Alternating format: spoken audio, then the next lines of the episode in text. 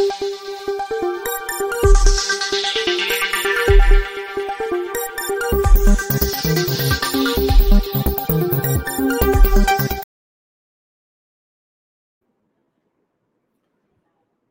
राम।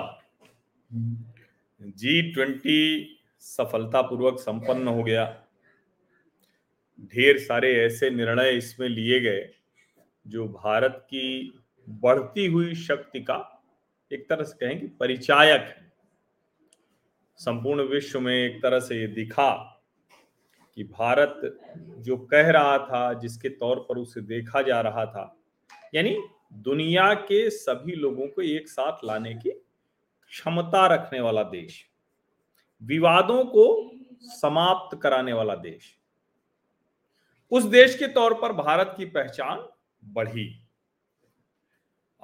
चीन तो बड़ा दुखी भाव में है, क्योंकि चीन के बेल्ट एंड रोड इनिशिएटिव से निकलने का निर्णय इटली के प्रधानमंत्री जॉर्जियो मिलोनी ने, वो नई दिल्ली में ही ले लिया। ली कियांग को उन्होंने बता भी दिया।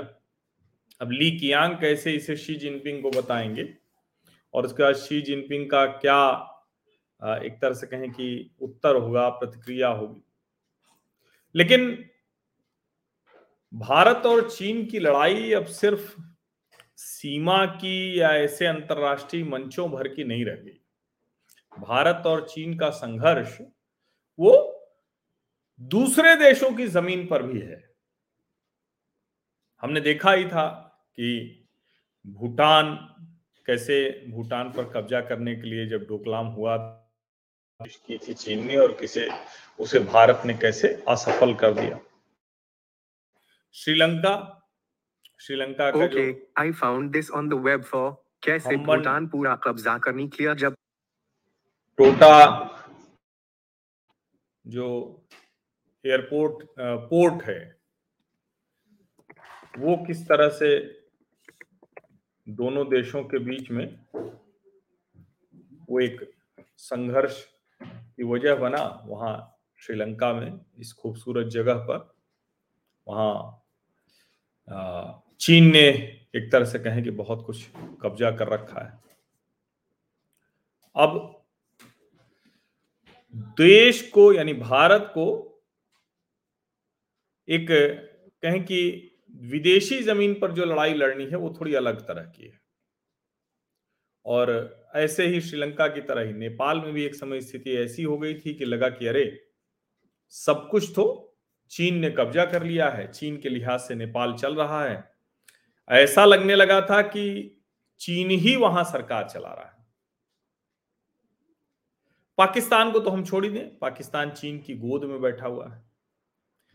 लेकिन भारत ने, भूटान तो उसका हमेशा का दोस्त है ही। है श्रीलंका और नेपाल, इन दोनों ही जगहों पर प्रधानमंत्री नरेंद्र मोदी ने अपनी नीतियों से चीन की जो प्रभुत्व वाली, प्रभुत्व विस्तार वाली जो नीति थी, उसको झटका दिया।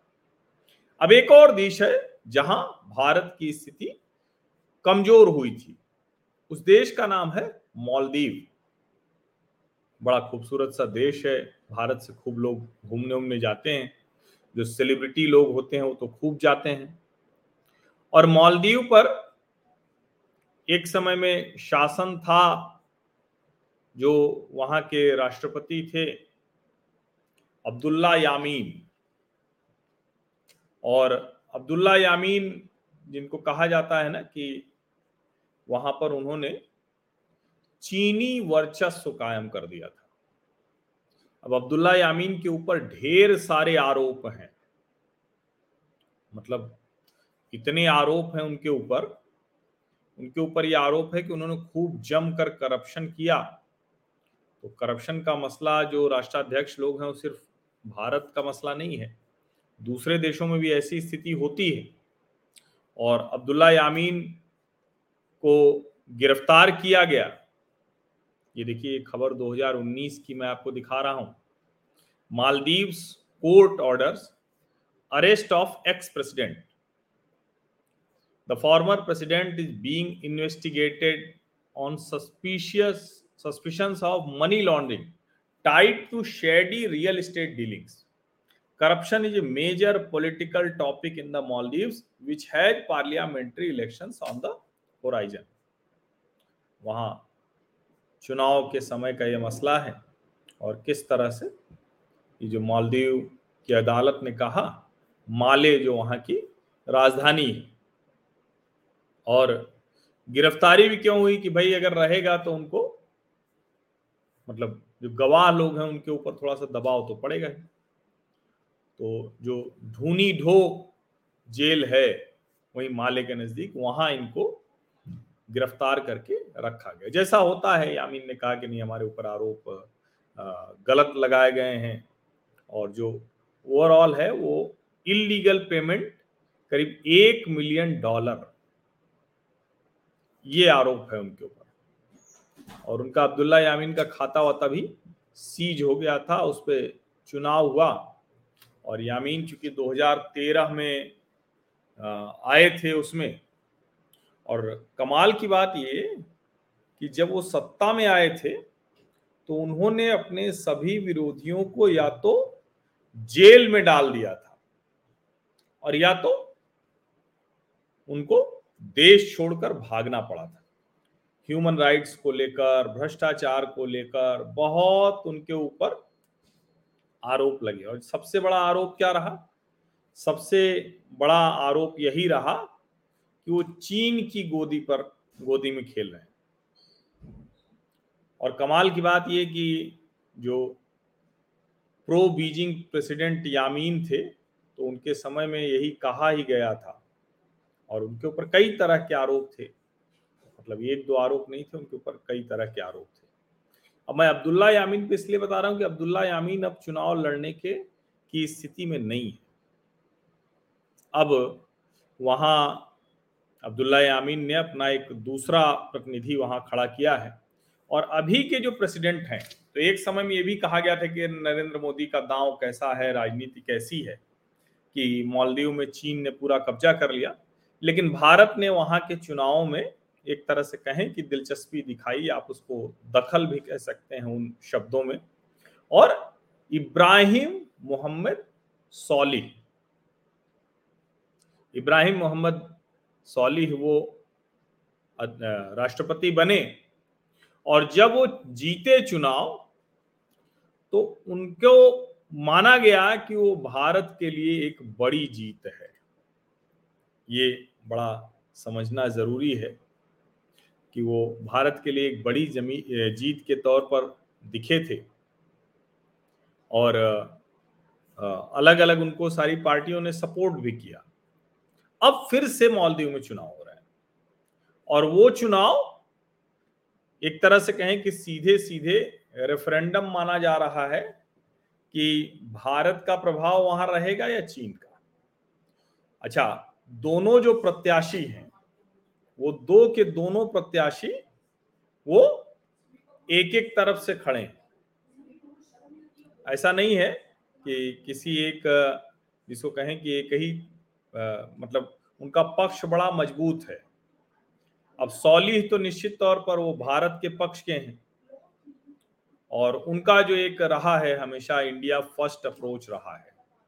और जो उनके विरोधी हैं मोहम्मद मुइज। मोहम्मद मुइज का पूरा कैंपेन ही इस पर है कि वो कह रहे हैं कि भारत घुस आया है हमारे देश में, भारत की सेनाएँ वहाँ हैं और इसलिए इंडिया को बाहर निकालना है। अब सोचिए, ये पूरा मसला है। इब्राहिम सोली को अभी तक जो वोटिंग हुई तो 50 परसेंट वोटिंग होनी थी, वो नहीं मिल पाई किसी को भी, दोनों में से किसी को भी, जो फ़र्स्ट राउंड हुआ है। 40 परसेंट इब्राहिम सोली को वोट मिले हैं और 46 परसेंट मिले हैं मोहम्मद मुइज को। अगर यही ट्रेंड रहा तो भारत के लिए आने वाले दिनों में मालदीव में बड़ी मुश्किल होने वाली क्योंकि अगर जो जिसको हम कहें ना कि यामीन के फिर से जो उनके पक्ष के हैं मोहम्मद मुइज, वो जीत जाते हैं तो वो चीन समर्थक हैं पूरी तरह से। तो एक तो भारत को पूरी तरह से जो ऑल आउट कैंपेन है वो चला रहे हैं। अब इसको आप समझिए। तो मैं इसीलिए कह रहा हूँ कि जी ट्वेंटी में भारत ने बहुत बड़ी सफलता हासिल की है, लेकिन जो इंटरनेशनल डिप्लोमेसी है वो रुकती नहीं है। वो तो एक आप अपने पक्ष में कर पाए, फिर गड़बड़ हो गया। जैसे मैंने नेपाल और श्रीलंका का आपको उदाहरण दिया। कि दोनों जगह एक समय में चीन ने प्रभुत्व तो बना लिया था, भारत ने उसे करीब करीब खत्म कर दिया है। अब चीन भी कोशिश कर रहा होगा। चीन हमसे छह गुना बड़ी अर्थव्यवस्था है। उससे हमारी सेना से बहुत बड़ी उसकी सेना है। उसने पहले से बहुत कुछ किया है। जिस इकोनॉमिक कॉरिडोर पर आज 2023 में सहमति बनी है इंडिया, मिडल ईस्ट और यूरोप, वो वह उसका कहें कि जिसके मुकाबले में आया है उस B R I belt and road initiative वो 2013 में चीन ने प्रस्तावित किया और उस पर वो बहुत आगे बढ़ गया था। तो एकदम मतलब साफ़ दिखता है ना कि ऐसा नहीं है कि चीन का प्रभुत्व वो इतनी आसानी से घटाया जा सकता और वो वर्ल्ड पावर है वर्ल्ड पावर बना रहेगा। अब ये जो चुनाव है, इसके बाद तय होगा। भारत भी अपनी चीज़ों को ज़रूर देख रहा होगा। कि नतीजे क्या आएँगे? और निश्चित तौर पर अगर परिणाम उसके पक्ष में नहीं आए क्योंकि अब क्या है कि अब 30 सितंबर को आखिरी चुनाव होगा। 30 सितंबर को वोटिंग होगी। अब उसमें जो जीतेगा, वही राष्ट्रपति बनेगा। अब ज़ाहिर है, अगर इब्राहिम सोलिह किसी तरह जीत जाए, जो अब चमत्कार लग रहा है, क्योंकि छह प्रतिशत पीछे हो जाना, ये बड़ा वोट परसेंटेज होता है। तो अगर वो जिसको कहें कि अब चूँकि है क्या कि वहाँ इसी तरह से चुनाव होता है जो वोटिंग में अलग अलग लोग आए होंगे तो जो टॉप टू कैंडिडेट्स हैं, जो कि इब्राहिम सोली प्रेसिडेंट और मोहम्मद मुइज तो ये दोनों ही हैं, इन्हीं के बीच में होगा और उसके बाद तय होगा कि कौन राष्ट्रपति बनेगा। अब भारत के लिए तो इसमें यही है कि अगर नहीं बन पाए इब्राहिम सोली तो फिर मुश्किल होगी। क्योंकि अब्दुल्ला यामीन का ही एक तरह से कहिए कि वो प्रतिनिधि है मोहम्मद मुईज, और पूरी तरह से चीन का पक्षधर है। ये एक, जिसको हम कहते हैं ना कि बहुत साफ़ साफ़ एक बड़ी चुनौती दिख रही है मालदीव जो पड़ोसी देशों में है। लेकिन यहाँ एक बात मैं ज़रूर कह दूँ, क्योंकि कई बार हम किसी खबर को करते हैं और मैं इसको आपको पहले से बता रहा हूँ। भारत कूटनीति के तौर पर बहुत कमज़ोर कहीं नहीं रहता है। अब वो समय बदल गया है तो अब खुल के वो प्ले करता है, एकदम बहुत स्पष्ट तौर पर। और जब कहीं उसके जो कहें कि पासे थोड़ा सा दांव थोड़ा सा कमज़ोर भी हो जाते हैं तो भी वो मैदान छोड़कर भागता नहीं अपनी लड़ाई लड़ता रहता है। तो उम्मीद हम करते हैं, पहली बात तो यही उम्मीद करते हैं कि चमत्कार हो, तीस तारीख को भारत के पक्ष वाले प्रो इंडिया जो राष्ट्रपति हैं, वो चुने जाए। और अगर नहीं भी चुने जाएँगे तो भारत कोई ना कोई रास्ता तो ज़रूर निकालेगा। लेकिन इतना तय है कि जो भारतीय सेना की एक टुकड़ी वहाँ तैनात रहती है, उसको शायद तुरंत मालदीव छोड़ना पड़ेगा, अगर मोहम्मद मुइज राष्ट्रपति बने।